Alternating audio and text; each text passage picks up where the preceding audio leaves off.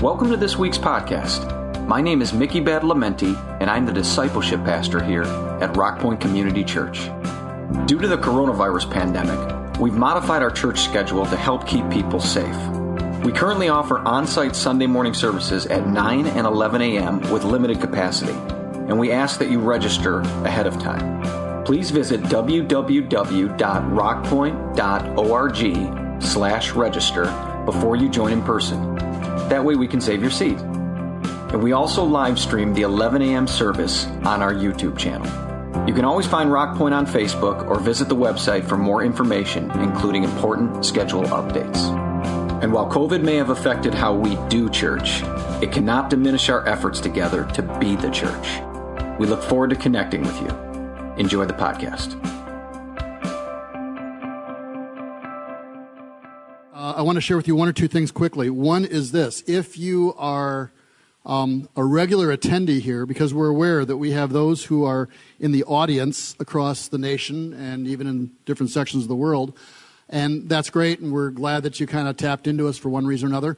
But we also have those who are our congregation and those who gather up until 16 weeks ago on a regular basis in this place and are part of the fellowship.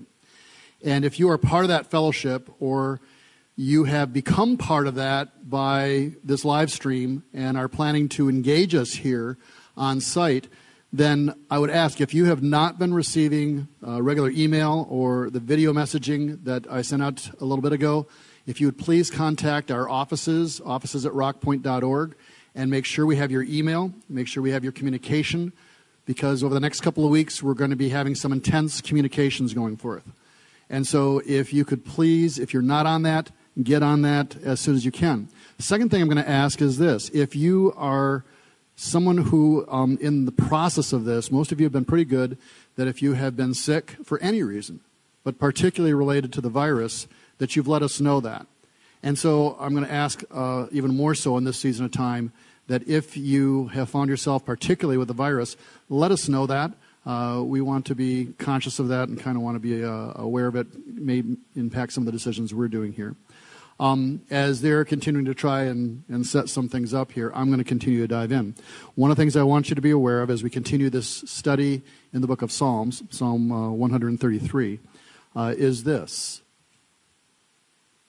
2 weeks from today, we are going to, after now 16 weeks, at that point, 18 weeks of not gathering on location, we will begin to gather again on location here. We're not referring to it as a reopening because we never closed, but we are reconvening on the 12th of July, 2 weeks from today. In addition to that, we're anticipating right now having an outdoor gathering on Wednesday, July 8th. My hope is, frankly, that in gathering there as kind of a welcome back, that we'll also be able to dissipate some of the grabbiness and ignoring of social distancing that I know can happen when we're seeing each other for the first time, many of us, in what's been a lengthy period of time.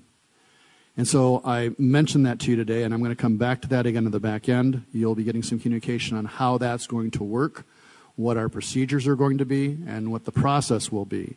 But for right now, just be aware that 2 weeks from today, we will be reconvening on location, both services, 9 and 11 o'clock.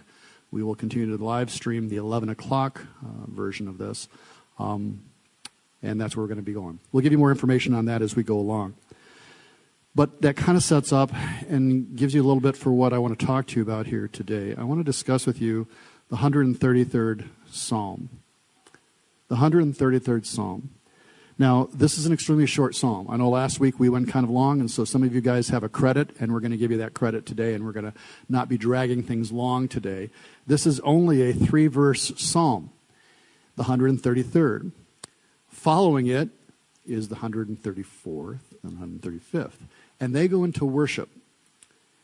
And so that's something just to keep aware of. It crosses into kind of lifting up God and an exaltation. But the 133rd, this three-verse psalm, is one of a series of psalms that I've touched on before that I mentioned were psalms of ascent. And these are the last of the four that's attributed to King David.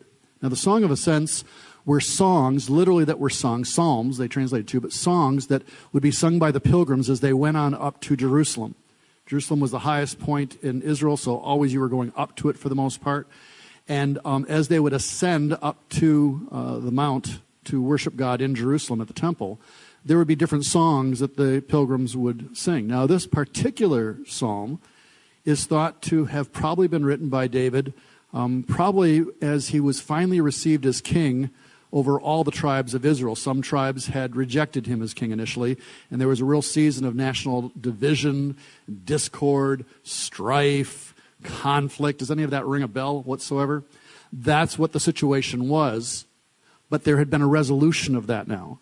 And people were gathered together, and there was a sense of unity in the country after this severe time of strife. And so this was a song that, again, would have been sung on the way up to worship in Jerusalem. And so let's just take a look at it real quickly here. The very first verse is talking about unity among God's people, and it's talking about how good it is and all. It says, "Behold, how good and pleasant it is when brothers dwell in unity." Seems simple enough. That starts with this phrase, "behold." And this statement of behold is kind of like take notice, pay attention. What follows is going to be really important. It doesn't just say, hey, this is happening. It says, behold. You know, the angels, when they show up at one point, say, behold. And so there's this paying attention point. And that you're going to see something that you don't normally see. And so don't fail to look very closely about it. Pause and consider what is about to be said. And it's something good, and it's something pleasant. And it's really the unity among the people of God. It's good because it reflects God's heart and purpose for unity. And we'll see that in a few scriptures we'll look at here in a moment of time. It's pleasant because it makes life together as God's people so much more enjoyable than all the seasons of bickering and fighting and the conflict that can so often dominate human relationships. We as a church have been blessed over the years. We have had very little conflict, practically none in an internal state. One of our phrases here, if you haven't been around here at all before, is to say that we discuss things vigorously. We have strong opinions. We have differing viewpoints. We have strong leaders and strong thoughts that are offered. So we discuss things vigorously, but never violently. I don't think I've ever been in a meeting, certainly of leadership, but even in our congregation level, where anyone has angrily denounced someone's motives or has cussed or sworn at someone, not in private meetings, not of any kind of meeting like that. But we have discussed things vigorously. We don't want to bury very real issues. And we've been doing that in this season of time too. And so unity doesn't mean that we cannot have diversity or have differing views. It doesn't even necessarily mean that we don't have conflict in that. In the conflict is where sometimes growth can happen. If you try to help certain birds out of the egg, they'll die because it's in the struggle to get out of that egg that they form certain muscles or develop in a certain way that provide for the rest of life. And in the same way, our conversations in the church, as long as they're not violent ones, we can still address very significant issues. It says how good and how pleasant is unity. And it's interesting that not everything that is good is pleasant, and not everything that is pleasant is good. Not everything that is good is pleasant. Well, I can think of surgery for one thing. That's a good thing, but for any of us who have ever endured it, it's not a terribly pleasant issue to have someone cut into you. The recovery time, the reaction to the medication and anesthesia, the whole deal. Not everything that is pleasant is necessarily good.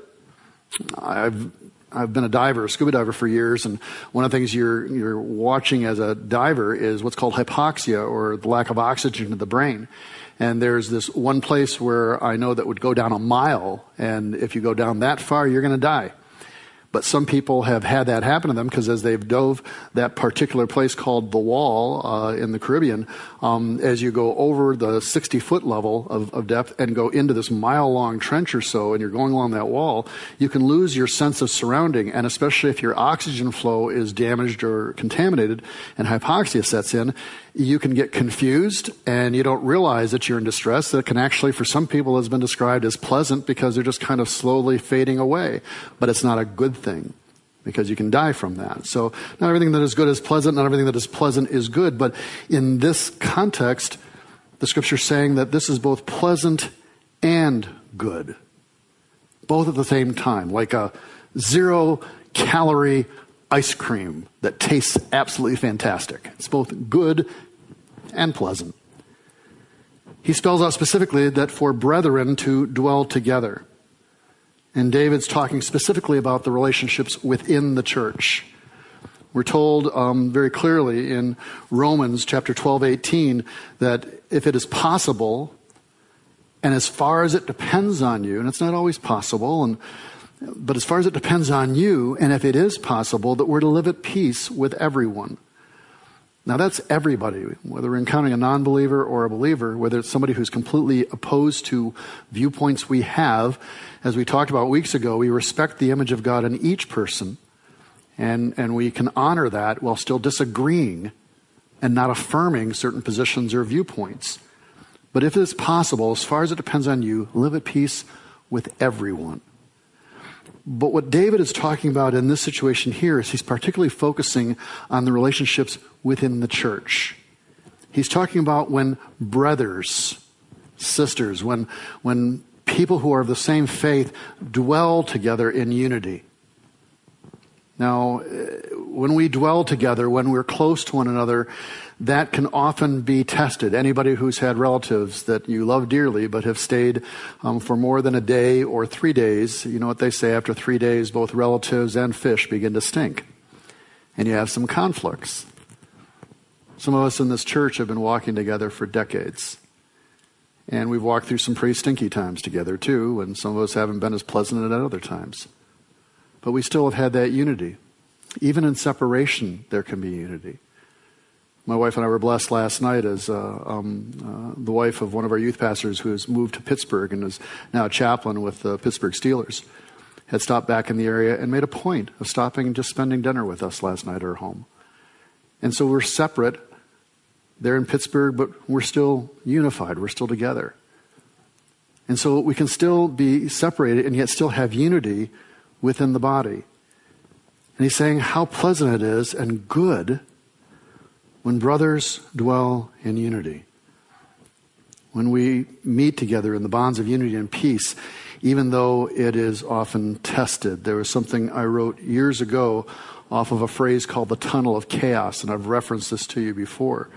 And the idea is that there's this tunnel, and we don't know what's going to happen as we go through this chaotic moment of differing viewpoints, differing needs, differing issues.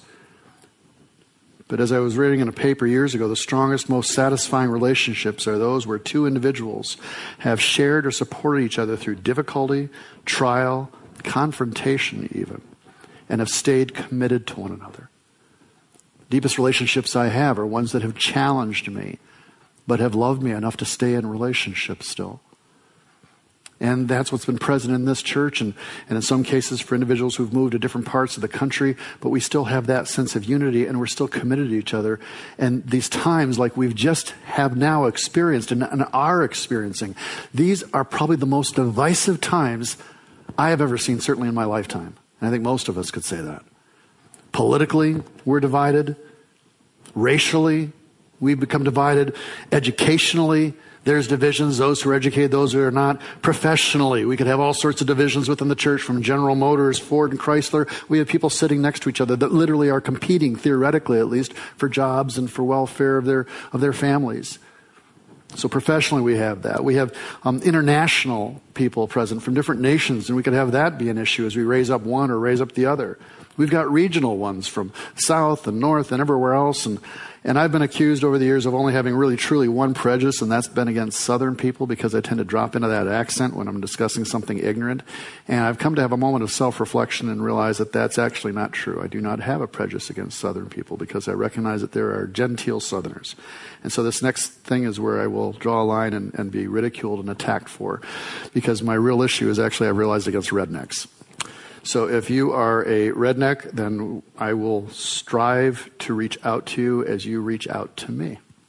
But those are divisions that can also cause it, as we have even things culturally. Financial. Some of us are wealthy. Some of us aren't. A whole lot of us are in between that. And then, of course, the darkest, most violent, most disruptive issue of division, that between University of Michigan and Ohio State. And whether there'll ever be any degree of reconciliation or peace, I don't know. Someone recently stole my bumper sticker that just was a simple bumper sticker. It just said simply, yours for a Buckeye-free state. I don't know why they stole it from me. Divisions happen, and the closer we walk together, the more intense those divisions can be. In this season of time as a church, as a nation, the politics, the pandemic, the racial divisions. We could pick different things to be segmented in so different ways. Masks. If you wear one, you're a sheep. If you don't wear one, you're a sheep. There's so many things that we can use to push away, and yet David was talking here as these guys were having to walk together because they would have gone together and sung this song, and they would have come from different tribes in Israel, some of which had warred with one another, even as we all come from different tribes, Republican, Democrat, black, white, University of Michigan, Ohio State. But they would come from these different tribes, and they would walk together in common purpose towards Jerusalem in order to worship God, because they had that commonality of being followers of God. So this song would have been something particularly important as they said, behold, pay attention, how good and pleasant it is when brothers dwell in unity. They would have gone to this next second verse, like oil on the head, is talking like the precious oil on the head running down on the beard of Aaron, and running down on the collar of his robes. It was common in the ancient days to anoint someone's head with oil, and sometimes as a greeting that was entering a home. For example, if you look in Matthew, Jesus gave a couple directions on oil. He says at one point, Matthew chapter 6, when you fast, put oil on your head and wash your face so it won't be obvious to others that you're fasting. Why? What was that about, putting oil so that they wouldn't know he's fasting? Well, it was because it was linked to fellowship, and specifically food and eating together. In Luke chapter 7, verse 44, we see this coming up when he turns at one point toward the woman who had anointed his feet with oil. He said to Simon, do you see this woman? I came into your house. You didn't give me any water for my feet, but she wet my feet with her tears and wiped them with her hair. You didn't give me a kiss, but this woman from the time I entered has not stopped kissing my feet. Then this line, you did not put oil on my head, but she's poured perfumed or oiled, scented oil on my feet. In Psalm 23, verse 5, you prepare a table before me in the presence of my enemies. You anoint my head with oil, and my cup overflows. There's this linkage to an anointing of oil with sitting down at a table with friends. And there was some religious meetings that could be part of it, but it was actually having to do more with kind of a deodorant. The fragrance of the olive oil would cover up other scents that weren't as attractive. If it was a scented oil, which oftentimes it would be, you could say an essential oil if you want, then the fragrance that would be poured over the head would just kind of run everywhere, and it would be something to be pleasant. And so as oils anointed on the head, and I would sit down at the table, then I was now fit for the company that was present there. I was able to fit with that, and it made me more comfortable and relaxed knowing that any other issues were taken out of the way. Now, it's talking specifically about down the beard of Aaron, and I was going to use my own illustration, but I happen to have a good one here real quick. So Mike, could you come up real fast for just a second, really quick? Mike is our drummer here today, and I have a good beard. I have a good beard. But Mike has, I don't know if you can pull that in tight, but Mike has a beard amongst beards, okay? And so this is a tribute. In fact, it would have been at least something like this, or even bigger, okay? And what they would have had is they would have had a thing of oil that would have been at least this full. And then, just stay there, you're good. And then what they would do is as they anoint him, then there would be, it'll be good. And so as it pours over, which I really wish I'd filled this today, it would have run through the beard, and it would have run all the way down if it was a sufficient amount of oil. If you were here in the room right now, I'd ask you to give some applause for the beard, okay? And so any present there, just go ahead, guys. There's a few, two or three. Thank you, Mike.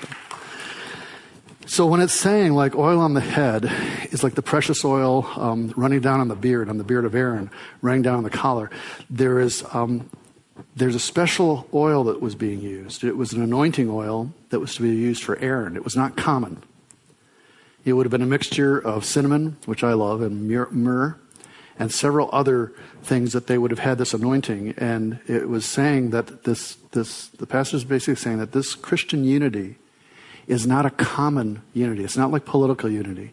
It's not even like racial unity. It's not like educational unity from the same university or whatever the case may be, or same region of a country. That this type of unity in Christ is a special, uncommon unity, in the same way that the oil that was poured over Aaron, the high priest, was special. It was unique. It was to be used for no other purpose. It also had a sense of holiness behind it. There was something about this thing that was very sweet smelling and very fragrant. It was special. It had a sense of the Holy Spirit about it, and an anointing and a setting aside. And so what is being implied in this passage is it's like a sacred thing. This unity is not like a country club unity that we talk about in the church. It goes beyond family. It goes beyond blood. It's something uncommon. It's something unique. And it only can be likened to an oil which was never to have been poured out on any man, but on God's high priest. It was part of the consecration, in fact, that would have been done to priestly service. And Mike's a great stand-in because he looks priestly. And as that oil would have been poured over, and they would have been anointed, literally, the term Messiah means even anointed one. They would have been set aside for a special task. There were things that came out of that service. Service to God, service to the people, atonement of sins, offerings of peace and fellowship and thanksgiving, compassionate ministry to the people of God. And the illustration is really wonderful, because what it's trying to say here in this writing is that when there's unity amongst God's people, it's not only good and pleasant in itself, but it also leads to so many other things. When the people of God struggle with one another, there's so many other good things that are not being done and are not achieved. We've touched on the racial issues briefly here. We don't need to go in depth on it, because we have taught and fought racism for decades in this church and have been committed. We've made clear our stance over the years. We put our money, our mouth, our time, and our energy where it matters. We don't trumpet the roles that we've been a part of.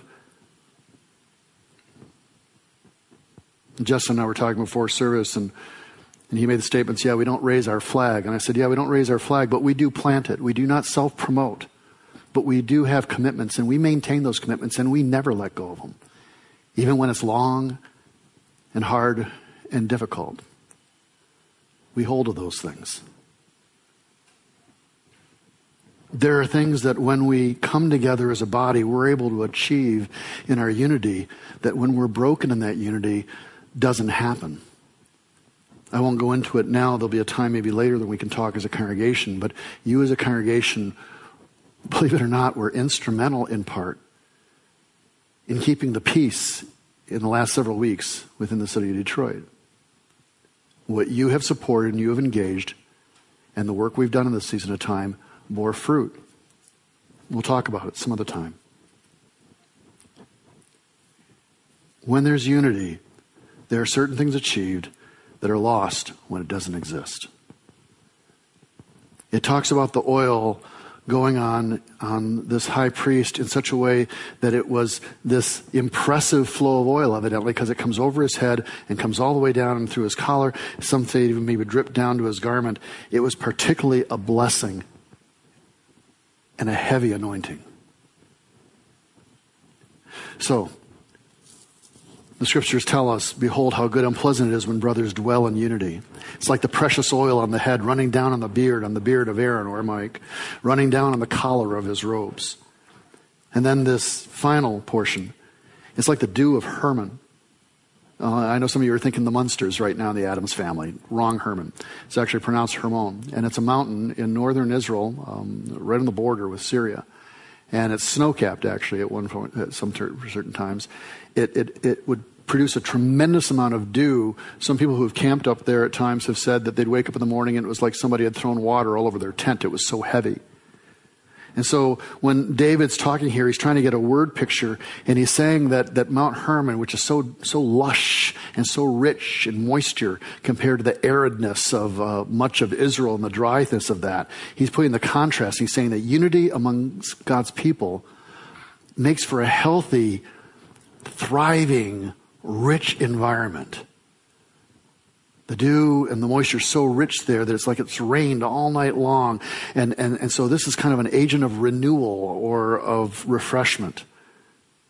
And it descends upon the mountain of Zion, which is Jerusalem, and where that lies. So this mountain way into the north, the dew is not physically being transported. It's an imagery that David's using, saying that the richness of that, the moisture of that, enlivens those of us who've come marching our way up to Jerusalem to worship God. That all these different tribes that even in times of conflict now have set that aside, and they're coming together to worship God. They're gathering, and as they're coming up that dry and dusty mountain road there, rocks and other things just everywhere, they feel a refreshing wind of the Holy Spirit that's like a moisture that's just encouraging them and lifting them up. And it says, for there the Lord has commanded the blessing, life forevermore. I think what he's trying to say here basically is this: we are going to live in eternity with one another, which on my calculator is a whole lot more than 3 days. And if we're going to spend eternity with one another, he's saying if we're going to have life forevermore, then God's given us this blessing now, this blessing of unity. We should not take it lightly. Even though we've not had open conflict within this church, despite a lot of challenges over the years, we should never take that lightly. And all the more so as we move to reconvene on location. We need to consider that. We're going to live for eternity with one another. Can we manage to get along for a couple of years together here? We're going to come back on location, and you're going to be seeing someone who the only way you've been seeing them for the last 4 months is through their postings, and they've been foolish and stupid in what they've posted, and it has offended you and angered you, and very possibly rightly so. And now you're going to see that person. Or maybe you say, no, I'm not coming back. I won't be a part of anything that associates with that person. And maybe they're thinking the same thing about another person and another person, another person. Social media is not the best form of communication. And when we're not seeing each other face to face, when we're not engaged directly with each other, then there's a tendency to demonize. We tend to think things that aren't even true about another person. We think somehow because they disagree with us that they're evil. And the farther away we are, the more that tends to happen. And so we run away and we don't engage, and we try to find another place that's perfect, and we're either really foolish and keep searching and never find it because it doesn't exist, or we throw up our hands and we decide to go in the woods and worship God by ourselves, and that's not an answer. It's not biblical. It's not right. Or we patch up our wounds and we come together and we talk about it. If it's that serious, we talk about it. We recognize that before any political identity, any racial identity, any educational or regional identity, any other loyalty, any other identities, is that of following Christ. Jesus' prayer in John 17, a favorite passage of Rick Camiso, another one of our staff who just literally texted me in the middle while I was talking with Erica last night, our other guy's wife. And this is a favorite passage that he spoke on often because he believed so strongly in the unity of the body. Jesus' prayer, because Jesus believed in that. My prayer is not for them alone. I pray also for those who will believe in me through their message, that all of them may be one, Father, just as you are in me and I am in you.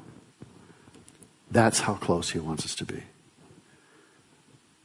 The Godhead, Father, Son, and Spirit, all uniquely different, but all one still. May they also be in us so that the world may believe that you've sent me. That's part of the witness. I've given them the glory that you gave me, that they may be one as we are one, I in them and you in me, so that they may be brought to complete unity. Then the world will know that you sent me and have loved them, even as you have loved me. Our unity, our coming together, our willingness to wear a mask, even if we think it's the stupidest thing on the planet. Our willingness to set aside a political difference or an offense that was done on Facebook or maybe even in person. Maybe during this season of time you felt overlooked. Nobody's called you. Nobody's contacted you. Somehow you dropped, despite every effort we've made, you dropped through the cracks. And you're wounded and hurt and angry about that. And the longer you stay away and the longer you separate these things, the more demonic it becomes. And we think that we're demonizing the other person, and in fact, we are becoming demonized as that spirit takes hold within us. I've been hurt by the church, I think probably more than 10 people I want to name, at least in my view, from a small child growing up until even recent times. But the church is God's design for reaching this world. It's His Holy Spirit working in each one of us, drawing us to one another in our hurts and our pains, in our distinct differences, in the richness of that diversity. That something, when people look at that and say, how is it possible for those people to love each other or to get along or maintain? There's got to be something supernatural behind that. And it doesn't point them to us because it's not rooted in us. It's rooted in God's Holy Spirit, and it directs people to God. That's what He's talking about. That's what is being discussed by Jesus in that prayer. Charles Spurgeon, a pastor of years ago, said this: "Oh, for more of this rare virtue, not the love which comes and goes, but that which dwells. Not that spirit which separates and secludes, but that which dwells together. Not that mind which is all for debate and difference, but that which dwells together in unity."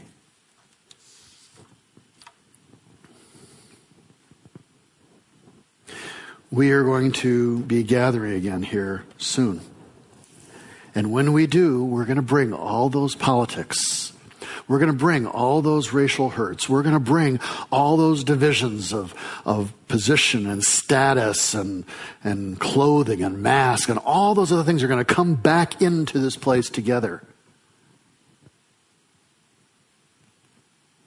And you need to decide before you do that what is really important to you. Because if it is your position or your identity separate from Christ, then you are welcome here, but it will be a difficult process for you, and you probably won't like it. But if you're prepared to bring all those varying views and differences and identities, talk them through if we must, vigorously, but not violently, and find that when you're through walking through that tunnel of chaos, that you still have a brother, you still have a sister who will still stand with you and still claims you as blood. When we can look and realize Ephesians chapter 4. And as I close with this scripture, be completely humble and gentle. Be patient. And in my notes, patient is a lot larger word. You have been so patient so far.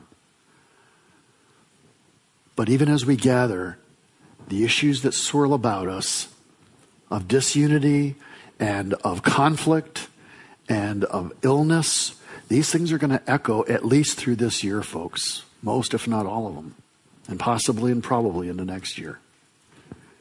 You have been patient so far, but patience needs to continue to be a garment we wear every day.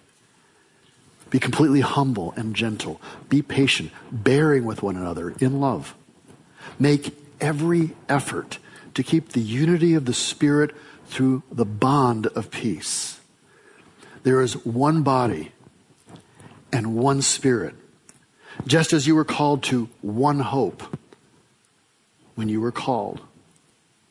One Lord, one faith, one baptism, one God, and Father of all, who is over all, through all, and in all.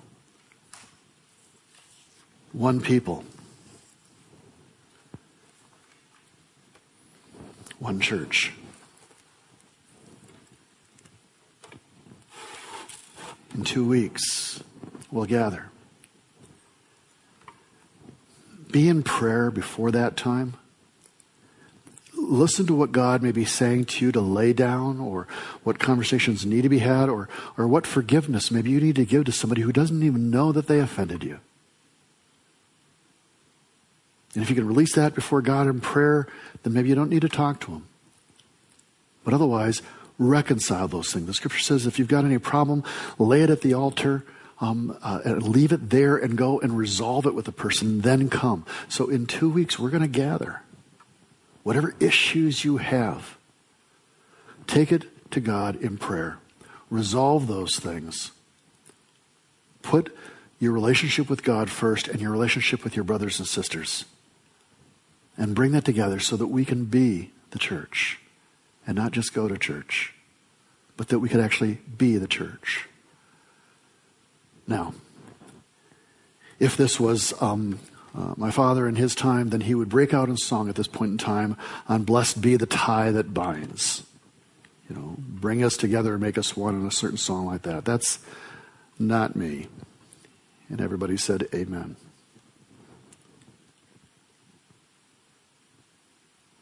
What we do echoes, folks, way beyond this moment. I'll say this just before I let you go here. I was played a voicemail before I came out here this morning. Someone had called the church in this last week or so. And as I listened to the voicemail, I immediately knew who it was. A guy named Rudy Obregon. A young Hispanic guy. He and his parents' family were migrant workers in Lansing, where my dad pastored. And he mentored him and his older brother, Frank. They both went on to make something significant of themselves and are still serving God. I hadn't seen Rudy in decades. And he called because for some reason now, even though my father's been dead 1.5 years, it prompted him to call and just tell me how much my father meant to this young Hispanic kid back in the 60s, without a father at that time, who my father mentored and who was part of our church fellowship at that time, along with people from all different races and walks of life. Decades later, those actions and that unity still echoes out and touches. Ministered to me even today before coming out. What we do as a fellowship when we're in union together not only impacts the here and now, as it already has in powerful ways, but it echoes out to generations and people yet not even born. So as we process this, focus on this passage, the 133rd Psalm. Read it, pray it, think about it. There are important differences, and that's healthy. You spend all your time focused on where you disagree with someone, and anytime you don't have a relationship with someone, it's going to be easier to demonize them. There are important differences. I want to repeat that. And that's healthy. What isn't healthy is when you assume that the person who disagrees with you is also a bad person. Because if you can't disagree without thinking someone else is bad or evil, then you start pulling apart at the seams of unity and at the seams of fellowship, at the seams of faith. Be completely humble, therefore, and gentle. Be patient, bearing with one another in love. Make every effort to keep the unity of the Spirit through the bond of peace. There is one body and one Spirit, just as you were called to one hope when you were called. One Lord, one faith, one baptism, one God, and Father of all, who is over all, through all, and in all. As we prepare to reconvene, purify yourself. Pray through those issues. Be prepared to be patient. We'll give you more information as we go along. If you're not on our mailing list and haven't received regular communications, contact us. If you're suffering with an illness or any issues of any type like that, let us know. We want to be aware, particularly if it's COVID, but even in general, we're trying to be aware and conscious and pray for you and support and encourage you.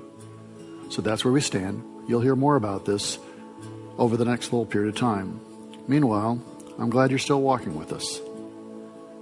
I look forward, truly forward, to seeing each one of you again. Every time we're in worship, I've walked through the aisles and the pews, and I see your faces, and I see your families and your children. And I'm glad we're reconvening, because my next step was to install cameras in each one of your homes and then put up little computer screens on each little tear there. I didn't think that would be pretty cost effective. So, Father, I thank you for the church, for flawed and broken people who have risen above that by your Holy Spirit and have come to wholeness. I thank you, Lord, for vigorous conversations that don't turn violent. I thank you for those who have been patient of heart and who are strong of spirit to overcome insult and injury. And I ask, Lord, that you'd guide us as we reconvene physically and worship together again, and that you shape us so that we can also further your kingdom. And people would look at that and say, there's got to be something supernatural behind all that, so that we can continue past the 133rd Psalm into the 134th and the 135th and beyond, where praise and honor is given to your name. Let that be our song. In Jesus' name we pray. Amen. I'll see you next week.